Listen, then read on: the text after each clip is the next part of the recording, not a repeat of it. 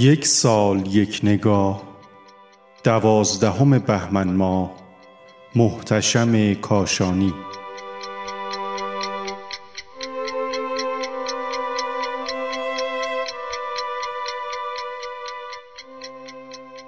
کمال الدین علی محتشم کاشانی دارای لقب شمس و شعرای کاشانی شاعر ایرانی در آغاز سده دهم هجری و همدوره با پادشاهی شاه به صفوی در کاشان است وی در جوانی به دربار شاه تحماس به صفوی راه یافت و به مناسبت قصیده و غزلهای زیبایش مورد لطف شاه قرار گرفت. محتشم پس از مدتی در زمره شعرای معروف اصر خود جای گرفت ولی نظر به معتقدات دینی خود و احساسات شیعی درباره شاهان صفوی که در صدد تقویت این مذهب بودند به سرایش اشعار مذهبی و مصائب اهل بیت که در نوع خود تازه و بیبدیل بود پرداخت.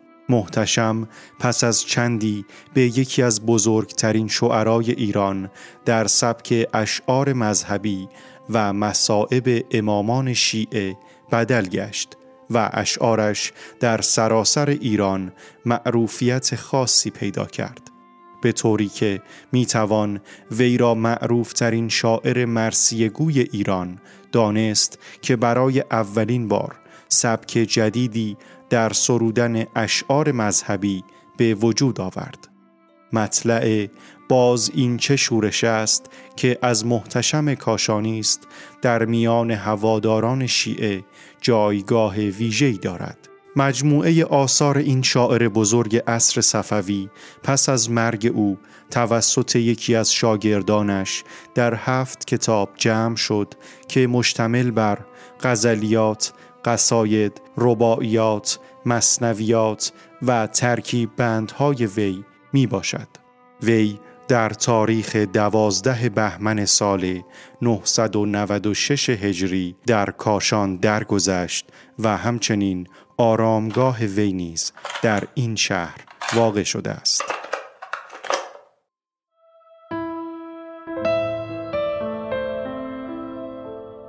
ای سبا درد من خسته به درمان برسان. یعنی از من بستان جان و به جانان برسان. عذر کم خدمتی بنده به مولا کن عرض. آستان بوسی درویش به سلطان برسان. شرح افتادگی من چو شنیدی برخیز. در خرام آی و به آن سرو خرامان برسان. سر به سر قصه احوالم اگر گوش کند زود برگرد و به من مژده احسان برسان.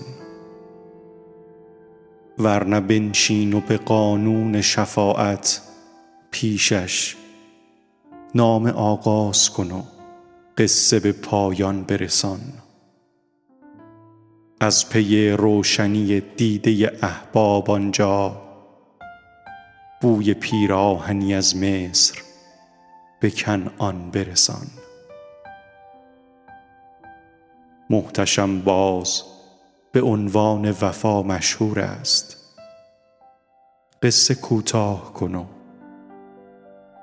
نامه به عنوان برسان.